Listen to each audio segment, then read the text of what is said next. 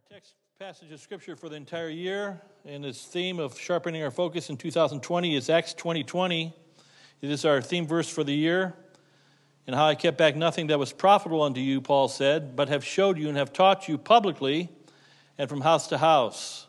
I'd like to preach on the entire passage this morning here, but we're not going to do that for time's sake, obviously. We're going to draw our attention to one verse of scripture here.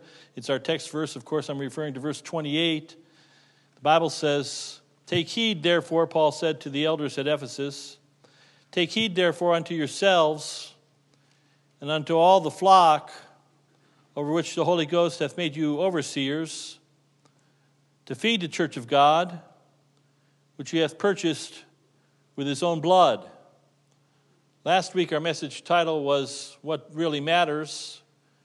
We looked at Mark chapter 8, verses 36 and 37. For what shall it profit a man if he gain the whole world? And lose his own soul?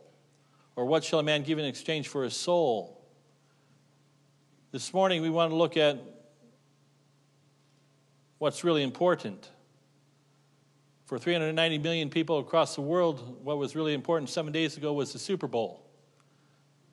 300 million, 390 million eyes around the world watching it, 54th Super Bowl, and the Chiefs won over the 49ers for the record. On Monday night, six days ago, was the Iowa, as it's been now called, the Iowa debacle con, con, uh, caucus, the first of the election night uh, results. And of course, I was stayed up for, I wanted to see the results, of course, and we didn't get the results for about three days later, and it's still murky on the, what took place. On Tuesday was probably, in my opinion, one of the most entertaining State of the Union addresses, and certainly in my lifetime for sure. And a lot of fireworks there, of course, on Tuesday night. And I don't know how many of you watched the the State of the Union address, Rush Limbaugh received the Presidential Medal of Freedom to the shock and horror of many and to the delight of many as well. On Wednesday, the president was acquitted of impeachment charges. Third time in our country's history that a president has been brought up on impeachment charges. And on the same day, he received the highest approval rating in the history of his three year presidency. On Thursday, Kirk Douglas died on one, at 103 years of age. Of course, as a lineage of uh, his protege is the actors and actresses as well, and played Spartacus, of course, and he's dead at age 103. On Friday, all the markets took a major upturn. In fact, they all hit record highs. The jobs report came out 255,000 new jobs added the previous month, uh, higher than expected. The economy is roaring. Oh, and by the way, this last week, something called the coronavirus, and the Chinese have told us that 10,000 have died because of the coronavirus and the, the flu, and it's probably 10 times that much. We don't really know. But I would say that uh, even though last week was an incredible week in some people's estimation, I would submit to you that within days from right now, and from weeks from right now for sure, that all will be forgotten. That it'll be a, just a bleep in history. No one will remember and the majority will never even care. The things of this earth grow strangely dim, the Bible says. I would submit to you, I give you the facts in regards to our text before us that we'll get to in a moment, but let me give you a fact this morning. The 2 Corinthians 4 and verse 17 reminds us, For our light affliction, which is but for a moment. We talked about it last week. We're here today and gone tomorrow. Our life's but a vapor appears for a little while and then vanisheth away. Worketh for us a far more exceeding and eternal weight of glory. 2 Corinthians 4:18 says, "While we look not at the things which are seen, but at the things which are not seen. For the things which are seen are temporal, but the things which are not seen are eternal." Amen. And so we want to deal with what's really important this morning, but I want to give you the on the worksheet here the here and now comes and goes. It's all fleeting, it's all temporal, it's all going to pass away. Half the things I talked about last week, and it was a monumental week in my mind in so many ways. Many of you, pardon me, and I'm trying to chide it and all, but many of you don't even care. Many of you didn't even know. Doesn't matter. You don't remember. You don't care, even if it took place, whatever took place. This here and now is temporal. Another person died last week that I have to keep uh, unnamed, of course. Always somebody dying related to our church family, and somebody died last week. Uh, their family's not here this morning, so I just touch on it.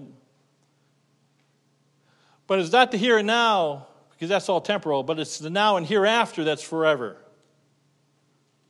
And Paul is leaving Ephesus for the, after three years of ministering, night and day with tears.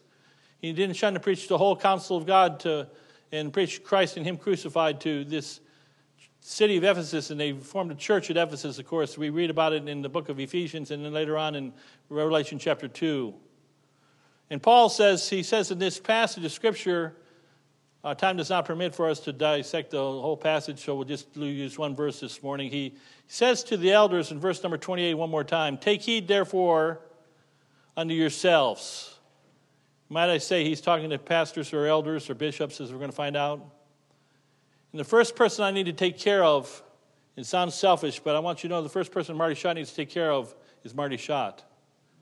Because if I don't take care of Marty Shott, everything else goes awry. First person, and you're not being selfish, that you need to take care of is that person you see in the mirror every morning. And so I want you to notice that Paul says, as he's leaving, never to return, he says, Take heed therefore to yourselves, unto yourselves, and to all the flock over which the Holy Ghost hath made you overseers, to feed the church of God, which he hath purchased with his own blood. I want to tell you this morning, I want to give you to what's really, really important. Many of you don't even do football. You don't care about what happened at the Super Bowl Sunday night. Many of you don't do politics. Many of you don't care about the Iowa caucus. It means nothing. You don't even know what a caucus is or cockeye is. Uh, Tuesday night, the, the, the presidential uh, State of the Union, I, I live for that. I love that thing. And I really loved it this year. But some people are horrid by it and then the impeachment, and then the impeachment acquittal, I should say, and then the, the Hollywood trivia, and then all the stuff that we could talk about. And then the, some don't even care about the coronavirus, virus, and it's, it's going to come and go like the SARS or the, the uh, what was the other virus they had? SARS. You see how I, I to call it the SARS virus. It's a SARS virus, whatever it was. You don't even remember it. Those things pass away. But let's sharpen our focus this morning on what's really important. And the first thing I believe that's important, I'm talking to the child, children of God this morning, to those that name the name of Christ. Paul was speaking to those that name the name of Christ, particularly the pastors. He said, Take heed therefore unto yourselves and to all the flock over which the Holy Ghost hath made you overseers. I want to tell you this morning to sharpen your focus on what's really important by being protected by his bishop being protected by his bishop. Now, the word overseers there is the word episkopos there, and it's, a, it's the word that's translated here in our Bible, in our King James Bible, the word overseers. Most, of all, most often in the King James Bible, it's translated seven other times as the word bishop or bishops. It's the word episkopos. Obviously, the Episcopalians get their name from that. Episkopos, it's one of the five defining words of a pastor. He's the overseer, he has the oversight. He's the bishop. He's not more important than any other child of God, he just has a different position. This overseer emphasizes the duty of the shepherd. The Bible says, Be not many, many, many masters, knowing that they shall receive a greater condemnation. It's a fearful thing. I was talking to Brother Chad. He's going, of course, into the, he's been training for four years to go into the ministry, of course. I think everybody knows that. He went to Bible college. And he's he feels called and led to be a pastor someday. And it's, uh, it's not something of your choosing, it's something of a calling of God. It's something that's supernatural, more, more than natural. And an overseer is chosen by the Holy Ghost, according to this passage and several other passages as well. You see, and I don't say this with any brag or boast whatsoever.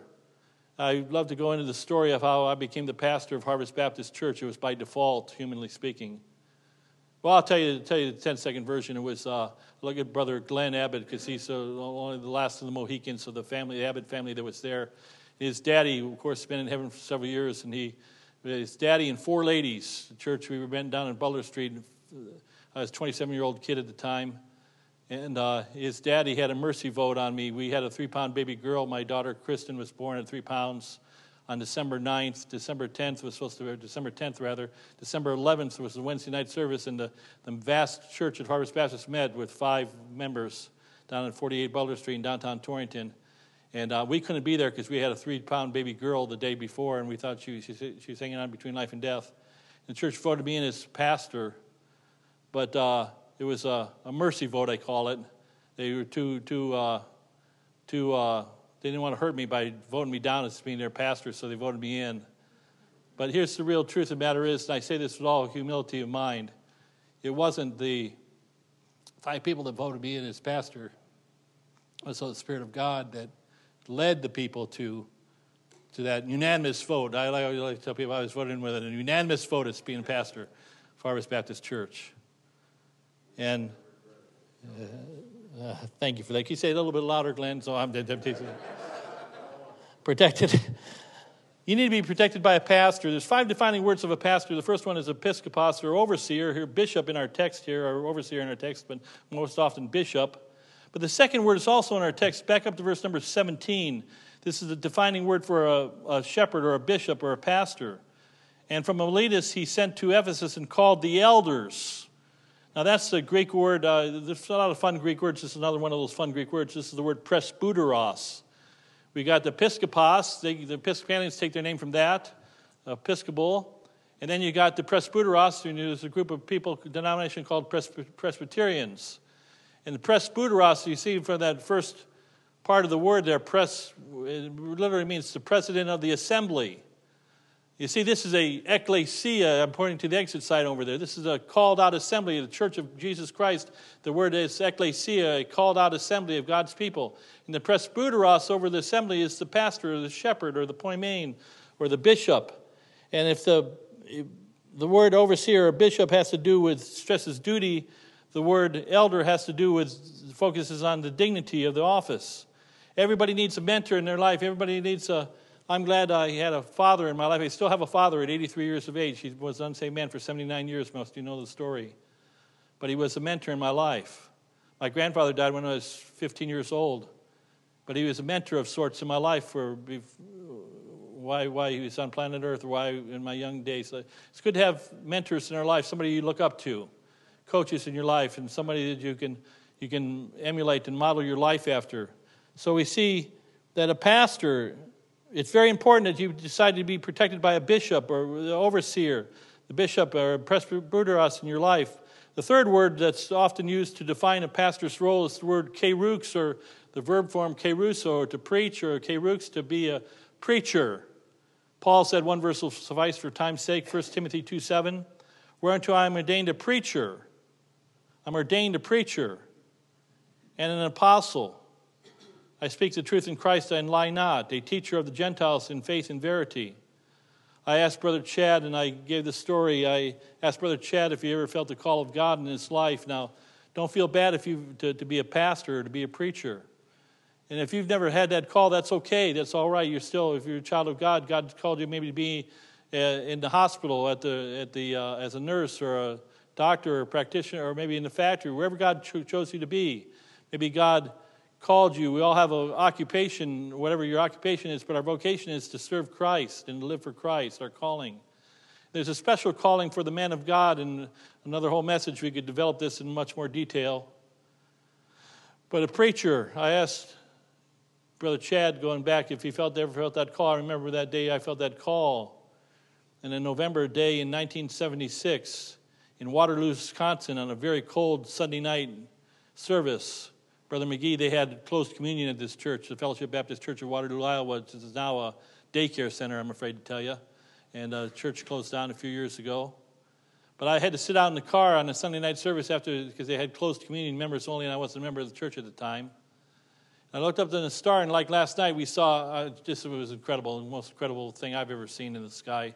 And uh, I was looking out on a cold November night, shivering in the car, and looking up at the stars, and realizing that God created all those stars, and who was I, just some little kid from Ohio, ended up in Wisconsin for some odd reason, going to college, and uh, I remember praying a prayer and uh, looking up to God and God, uh, I, I, I felt the call of God in my life.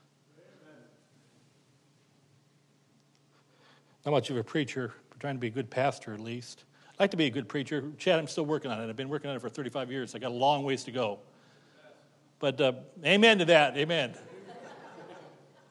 I'm trying. I'm working at it. Bible says, preach the word, be instant in season, out of season. The, the pastor is to be a preacher, proclaimer of the truth in faith and verity. And then a fourth word is the word didaskalos. And we, and when I was in college, we had a society, a men's society named Didaskalos. We had a Poimen Society, a Didaskalos Society, a Philos Society. That's the, the, word for love. I was in the Philos. We got nicknamed the Fellows, the Fellows. But anyhow, that's another story. But uh, Didaskalos, preacher, is to be a teacher. The Bible says he gave gifted men to the church in Ephesians 4.11. The Bible speaks about he gave some pastors and teachers. And if you look at the construction of that, in most, uh, every scholar, in fact, every Greek scholar I know of says that it's what's called the Granville Sharp rule. It's talking about one in the same office, that the pastor is to be the master teacher, the head teacher, the headmaster of the school, if you will. So we're to teach the Word of God. We're to preach the Word of God with all long suffering and doctrine. We're to be uh, the elders of the church in dignity. We're to be the overseer or the bishop of the church in duty. God's called us to this shepherding role, and that leads us to the fifth and final word for the main five words for defining a pastor, and that is the word for pastor. It's the word poimen, or the word she- for the word that we normally translated as shepherd. He's the good shepherd of our soul, of course, and so we see these. Uh, pastor is to be a shepherd of the sheep and be a leader of the sheep. And that leads me to the five dutiful works of a pastor, and I need to begin to start to hurry a little bit. I got bogged down in the 815 message, too, too detailed with these little subpoints here. But we see the five defining words of the pastor, but then, secondly, quickly, the five dutiful works of a pastor. First of all, a pastor is called, Paul told these pastors, these bishops in Acts 20 28, take heed to you, therefore unto yourselves and to all the flock of God, which the Holy Ghost hath made you overseers. The first job of the pastor, dutiful work of the pastor, is to guide the sheep. To guide the sheep. The Lord is my shepherd. Can you quote it with me? I shall not what? Want. I shall not lack anything. The Lord is my shepherd, I shall not want. He maketh me the good shepherd that he is, to lie down in green pastures. He leadeth me beside the still waters. You know, uh, Brother Paul, where's Brother Paul? Uh, I remember I had a flashback. I, of course, I knew I was preaching this message, this little sub point here. Uh, you guys are rich. I could start picking on guys. Ken Dayfield, mainly, mainly big. Remember the Whitewater Rapids trip? Of course, the trip to end all trips where we almost lost about seven guys into the the whitewater rapids of the Penobscot River, and, uh, and I'm only one third joking. It was pretty treacherous. We went about 10 years ago. I said, That's it, I'm too old for this, never again. Uh, I want to look, I might want to look at whitewater, but I never want to be in the, the washing machine, the churning waters. And sometimes pastors, we like to stir the pot, so to speak. So we like to stir the waters, and we like to make create turbulence and so forth, and maybe too much so. The older I get, the more I want to be around the still waters. The more I want a preacher to talk to me, not talk down to me, but talk to me and just tell me and, and soothe me and uh, tell me, lead me beside still waters, lead me to the green pastures. That's what our good shepherd does, the Archipoimen, the chief shepherd of our souls, Lord Jesus. We're to guide uh, the shepherds, uh, guide the sheep, rather. Uh, a verse that I shudder when I read it because I uh, Paul said in 1 Corinthians 11, verse 1, Be followers of me. I don't want you to be a follower of Marty Shott if it ends there. You're going to go down a wrong road if you follow me. But Paul said, Be followers of me as I follow Christ. Now, if I'm following Christ, I want you to follow me. But every pastor, every, every under shepherd is a flawed, every under shepherd is a sinner. I've said it many times, but it's germane to every pastor that's ever been born on planet Earth with a sin nature. I've said many people will never come to Harvest Baptist Church because they don't like Pastor Marty Shott for whatever reasons, and he might have good reasons, by the way. and they, they, might, they might have saw me do something I shouldn't have done or say something I shouldn't have said or misspoke or whatever. Don't look to the man, look to Christ. You'll make a mistake every time you look to the man. But Paul said, You follow me as I follow Christ. And I'm, I'm trying to follow Christ. Uh, I think most of you know that, of course. And so, but I want to guide you towards Christ, not towards me, or not even towards this church per se, in and of itself, but towards Christ. So the preacher is to guide the flock. It's one of his dutiful works. Then he's to guard them. In verse 29 of our text, Paul said, For I know that, for I know this, that after my departing shall grievous wolves. The Bible says there's wolves in sheep's clothing. Not everyone that names the name of Christ. Brother McGee, Pastor McGee, you know this very well. Being a minister of the gospel of the Lord Jesus Christ, a true minister of the gospel. Not everybody that puts on a suit and tie or a robe and names the name of Christ is a follower of Christ and leading people towards Jesus. There's many wolves in sheep's clothing of the clergy. I'm not preaching, just telling the truth now. There's, Bible says, guard them. Jesus said they'll become wolves among you, not sparing the flock. Uh, wolves in sheep's clothing. It's our goal to guard. Uh, one of the one of the people that I want to guard against you to guard, to be on guard against is you. You say, what do you mean by that, preacher? Well, let me quote to you 2 Timothy 2, verse 24. It'll suffice to buttress the point. And the servant of the Lord, or the, the, the bishop or the pastor or the appointment or the shepherd, must not strive, but be gentle unto all men. You know what I figured out being being pastor of Harvest Baptist for a few years now? We got a whole bunch of sinners. Everybody's sinners in our church. Everybody's messed up. We don't have an intact family. We all got broken families, every one of us mine, mine included. We're, we, we, have, uh, we have flaws.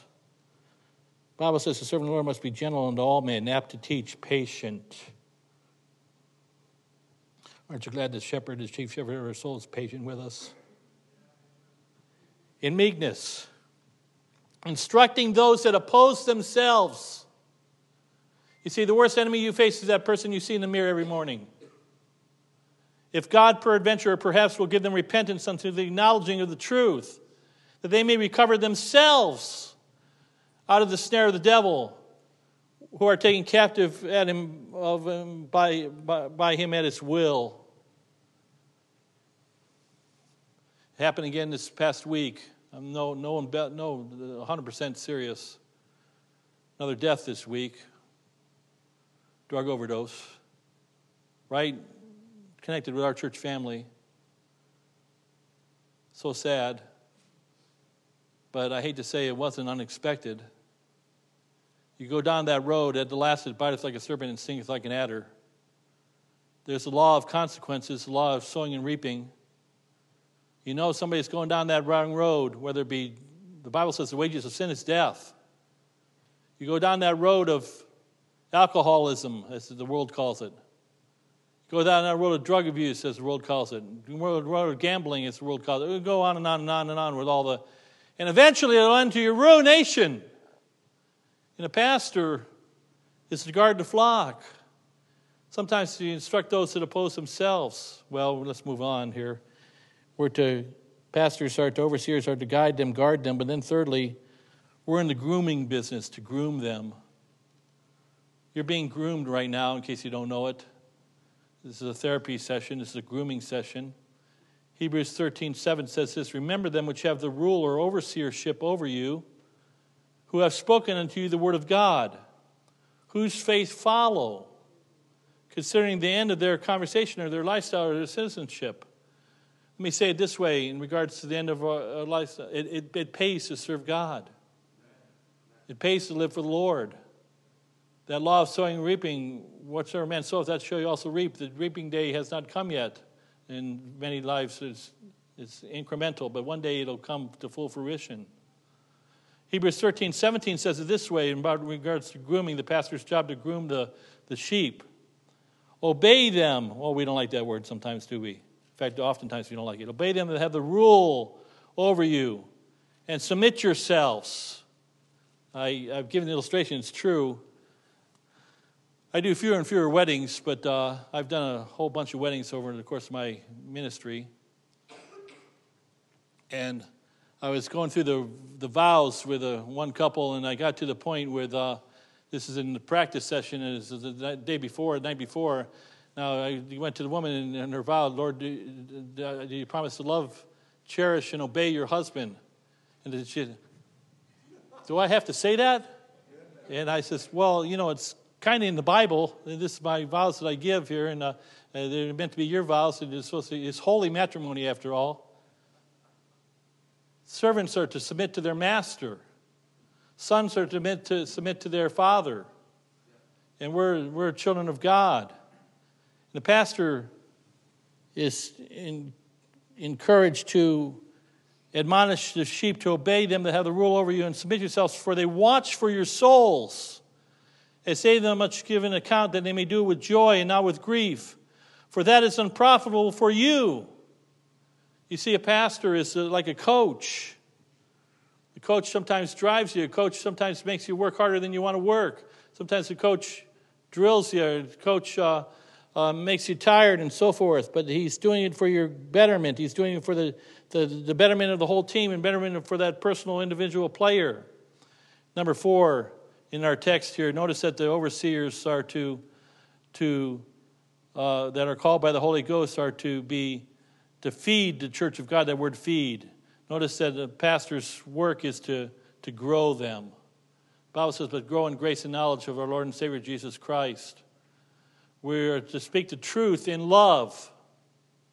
Ephesians 4:15, that we may grow up in him into all things which is the head, even Christ. We're to feed the church of God. We're to give I told Brother Chad, and you all know this here, I, you know, I wish I could be a joker. My best jokes are when I flub up and uh, mess up and just by accident say something stupid, and you guys laugh. I'm not a joker. I'm not a great storyteller. I wish I was. Nothing wrong with that. And I like pastors that are and preachers that are entertaining. Nothing wrong with that. I just happen not to be one of them. I just all I can do to get the message out. But my one goal is not to be a great joke teller, a great storyteller, a great even a preacher, but to be a good, faithful expositor of the meat and potatoes of the Word of God, the Word of truth. You got to give the Word of truth, and it's not my opinion to forget my stories, and that's okay. That's good but don't forget the Word of God. And so we see that we're to grow them. Then, fourthly, fifthly, and I'm glancing at that clock, we must hurry. Sometimes, and I inserted the word sometimes uh, for very good reasons. Sometimes the all the time the pastor is to guide to guard guide the sheep, guard the sheep, groom them, grow them. Sometimes he's called to goad them, G O A D. 2 Timothy 4, verse 2 preach the word, be instant in season, out of season.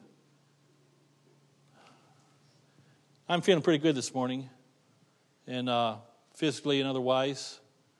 Uh, sometimes I don't feel so good. A lot of times I don't feel good. A lot of times, either physically or otherwise, I don't feel good for other reasons. You know, there's sometimes that I preach, I've preached, I'm confessing now. It's work real hard work. And sometimes there's uh, any guy that ever comes in and, and uh, could preach or he could take my place is like, hey, come on up here. You take over. I, I need a break. I don't always like to preach. But the Bible says be instant in season, out of season, when you feel like it, when you don't feel like it. Reprove, rebuke, exhort with all long suffering and doctrine. A lot of preachers they have a hard time stepping on people's toes. I do. I don't want to step on your toes. You probably had your toes stepped on at work or at school this past week, right? By your boss or by some other person, whatever. And, and it wasn't probably done in love. But the pastor goads, not out of hate, but out of love. He coerces. Now, a lot of people don't want to be coerced or rather be persuaded with friendly persuasion. Because 2 Timothy 4 3 says, For the time will come when they will not endure sound doctrine.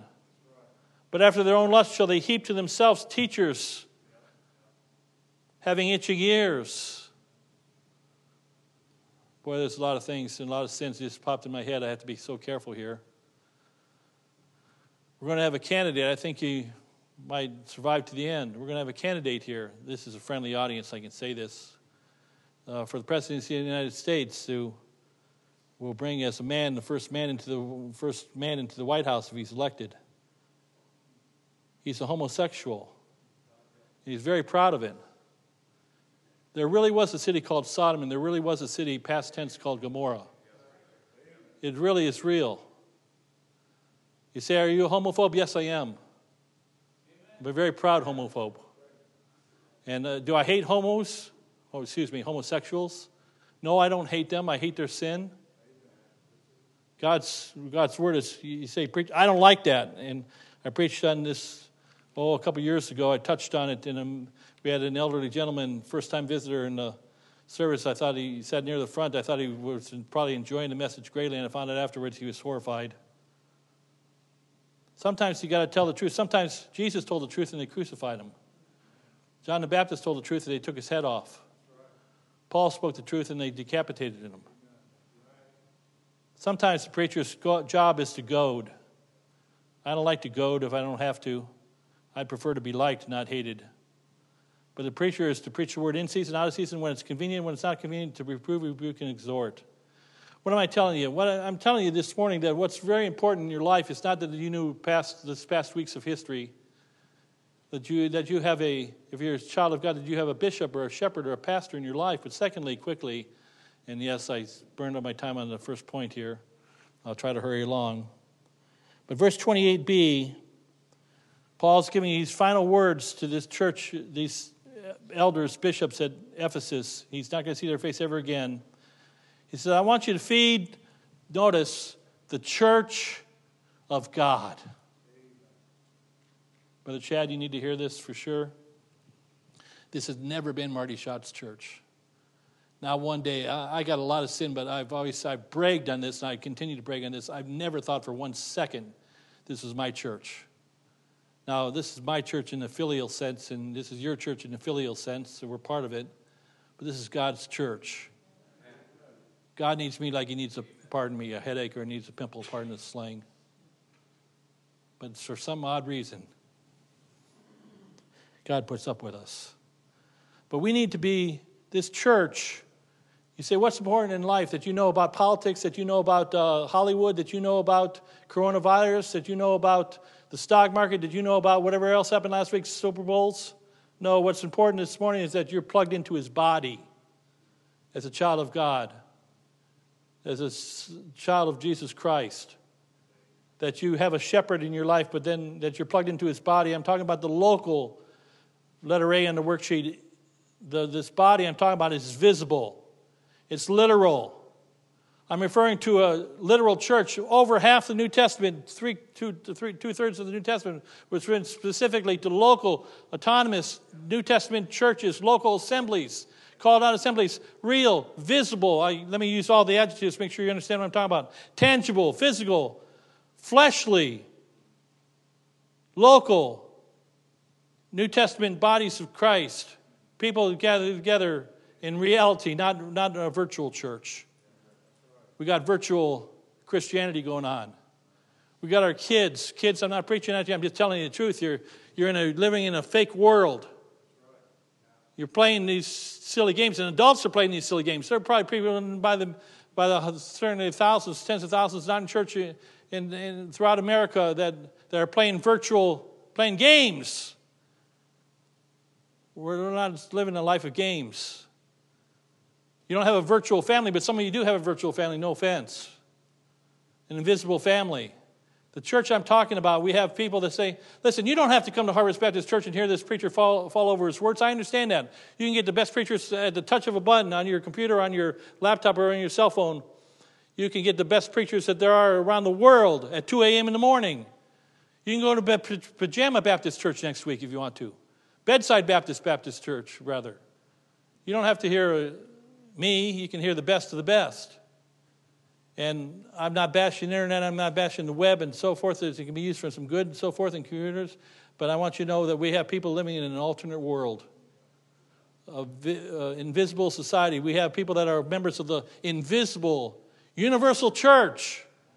They don't ever need to come and congregate with the visible house of God because they're in, they're in Christ already and they, they, they, they're just out there invisible walking around. giving their invisible tithe and taking care of invisible missionaries and, and uh, doing whatever they want to do. Oh, they're a renegade unto themselves.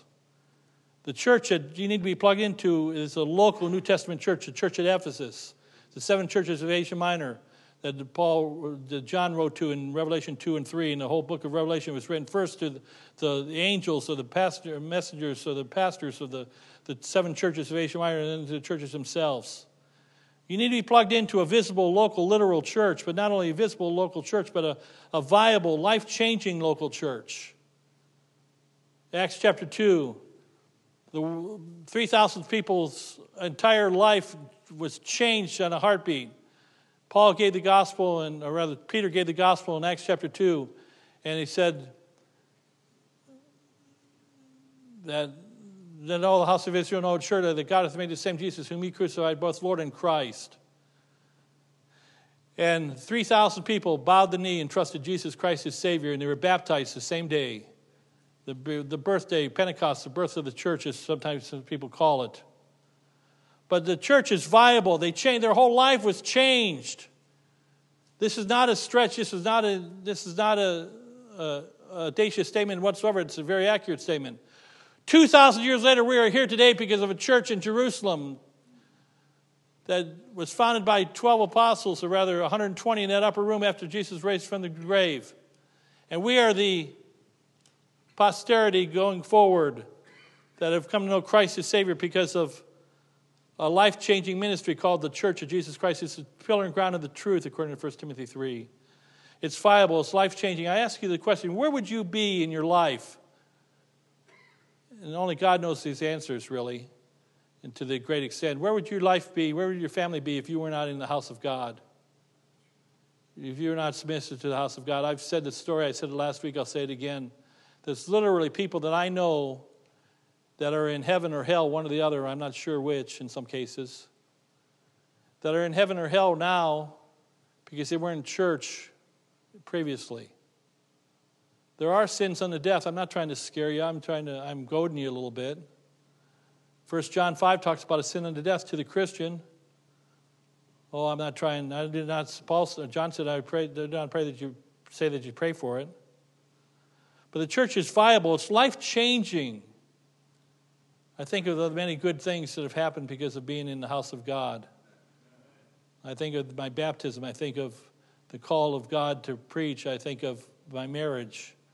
I think of my children being dedicated to the Lord and then my children getting baptized. Now my 13 grandchildren and they're growing up in church. All because I was obedient to this truth, being plugged into the body. Hey, sometimes, just for the record, let's be very honest. Sometimes, don't raise your hand. Don't, don't raise your hand. Don't raise your hand. Don't even think about it. How many didn't feel like coming to church this morning? Raise your hand. Don't raise your hand. I don't want to see your hand. It takes work, doesn't it?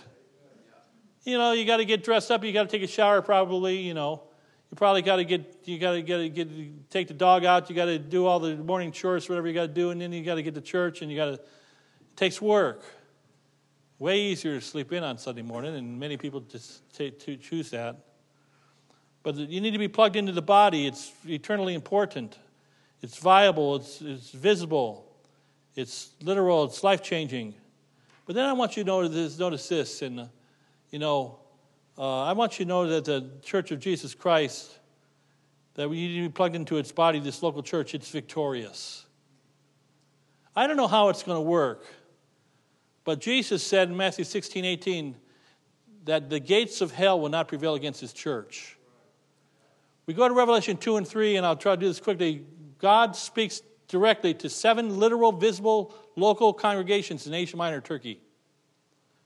And he gives them a commendation, commendation rather, and a condemnation at the same time. I don't know, Brother McGee, I would have a hard time proving this uh, unapologetically, but I think I can see principle. I see judgment. We see it in Revelation 2 and 3, judgment of every individual church. Janet told me, Janet Cole just told me last week, of, she comes all the way from Woodbury. A certain church, after 350 years in Woodbury, Connecticut, is closing its doors. And by the way, giving what they now teach and preach, I'm glad they're closing their doors. But that should not be. The Bible says the gates of hell should not prevail against the church. Folks, we're on the winning side. We're more than conquerors through him that loved us. I want to go to heaven knowing that I was a part of a member of an established member of a local New Testament Baptist church, a gospel preaching church. I want to be found faithful, be on the, the winning side. Yes, I did watch the Super Bowl, not the halftime, but I watched the Super Bowl last week. And, uh, you know, if I could be Mahomes, is it Mahomes? Not Mahomes, Mahomes. Or Garoppolo, I wouldn't be them for the thousand, for all the gold of China, and I mean that. I hear Mahomes might be a Christian. He gets, has a testimony. If he is, good for him. But I'd rather be in the house of God at Harvest Baptist Church, faithfully serving the Lord. I'd rather be a doorkeeper in the house of my God than to, than to be the quarterback of the championship Super Bowl Chiefs. Because I'm of a greater organization, an organization that when all else fails, one day the church, as sometimes it's called universal, I don't like to say that, it's never been formed, it's never had a single meeting. Someday it'll be all congregated together We'll all come together and we'll have a great shepherd and Arca as our pastor. Right now, we've got to deal with flawed pastors. But we're on the victory side. Then, thirdly, last part of the verse here. Hang on here. I'm plane's coming down for the landing. Verse 28, verse C. Why is the church of God such a big deal? Verse 28. Well, the answer is right there in the verse, right after the phrase church of God, which he hath purchased with what? With his own blood. What really matters, what really important is in your life is that you've been you've been purchased by his blood. You all have life because you had a mommy and a daddy. Yeah, a mommy and a daddy, by the way. You got their blood flowing through their veins, DNA. I say some of the quirks I have in mannerisms, and now I see it in my kids. My pro- a lot of my problems I got from my parents. A lot of my kids' problems, my girls' problems, they got from daddy and mommy. They got our blood flowing, through them. But we have life. The Bible says life of the flesh is in the blood. There's life flowing through this assembly because there's a blood, a common blood that's flowing through many bodies within this room. And I'm not talking about the physical uh, blood type A or O or whatever you have, A positive, A negative, whatever there is. I don't know my blood types. I'm talking about the blood of Jesus Christ. You see, it's precious. There are millions of churches. I saw, went by a church last night over, we were over in Bristol last evening, and there's a church with several hundred cars in it. Not trying to be divisive at all, just speaking the truth. There's many people that think they can redeem themselves, 1 Peter 1.18, with corruptible things such as silver and gold. You light a candle or you give an offering and and you can buy your way into heaven from your vain conversation received by the tradition of your, of, of your fathers. well, the church says this that you can earn your way into heaven by buying your way into it. But 1 Peter 1:19 says, "We're not redeemed by those things, but with the precious blood of Christ, as of a lamb without blemish and without spot." I got corruptible blood and I got earthly life from my mommy and daddy. I got eternal life from my heavenly Father. Now, the Father, by the way, here's little every word of God is there for a purpose. There's so much doctrine in verse 28. The Bible says that God the Father, that He's a spirit. And they that worship Him worship in spirit and in truth. God doesn't have a body, the Father. God doesn't have blood, the Father. But the Bible says it's the church of God, which He has purchased with His own blood. Jesus Christ came to this earth and he died on the cross. And he said those wonderful words, It is finished. I want you to know he's our intercessor. And so not only is this blood, is precious, but it's pleading. You say, what do you mean by that? We have a great high priest, priest that pleads for us. He ever lives to make intercession for us.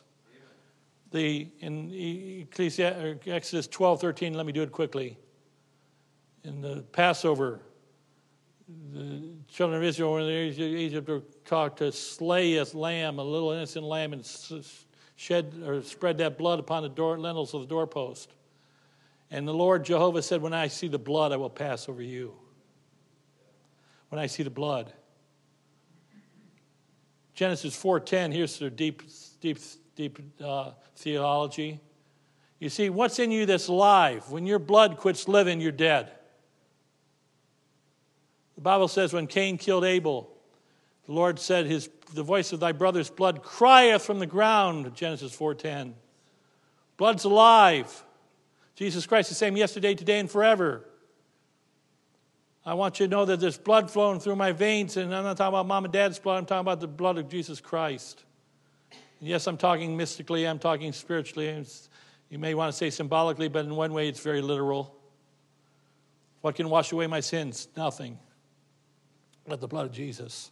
There is a fountain filled with blood drawn from Emmanuel's veins, and sinners plunged beneath that flood lose all their guilty stains. Don't attack the blood of Christ. It's salvation in the blood of Christ.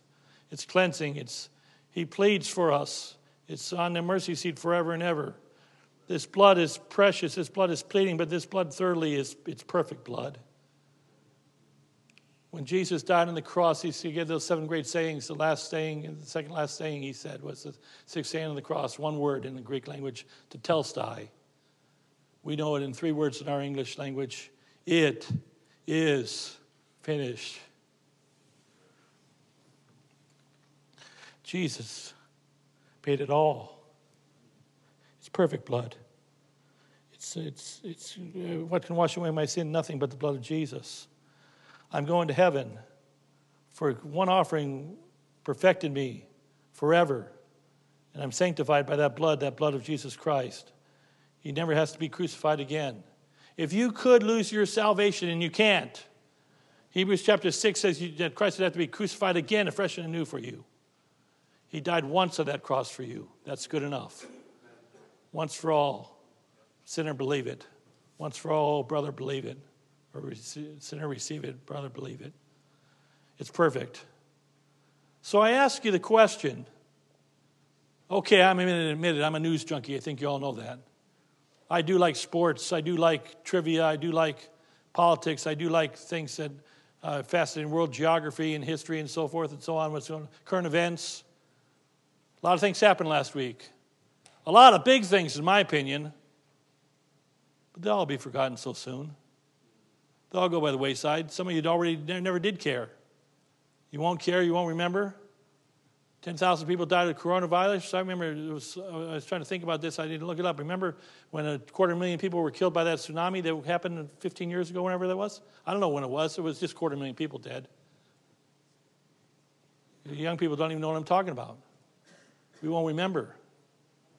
What's really important? Keeping up on politics, keeping up on world events, keeping up on sports, being a, a contestant on Jeopardy? Or what's really important? As a child of God, what's really important is not the now and here and now, but the now and hereafter. And how you need to be prepared for the hereafter is by being by being uh, whatever you are to the path to the bishop. I don't have my note in front of me. Whatever you are there, by being by being plugged into his body, by being purchased by his blood. That's what's so important. So, my focus, so we sharpen our focus in 2020 on what's really important by being faithful in my local assembly or local church. Good things happen to faithful people. You don't have to be, don't be a Christian, you don't have to go to church. You go to church because you're a Christian. You go to church because you want to learn how to be, you want to be groomed, you want to be a good Christian. And just by showing up doesn't make you a good Christian, but by showing up, you get to hear and you get to be trained and get to be groomed and sometimes goaded. And it's all for your benefit that you may be presented one day faultless in front of his exceeding glory. Well, what a great God we serve. Let's surrender all again to the Lord Jesus Christ this morning. Heavenly Father.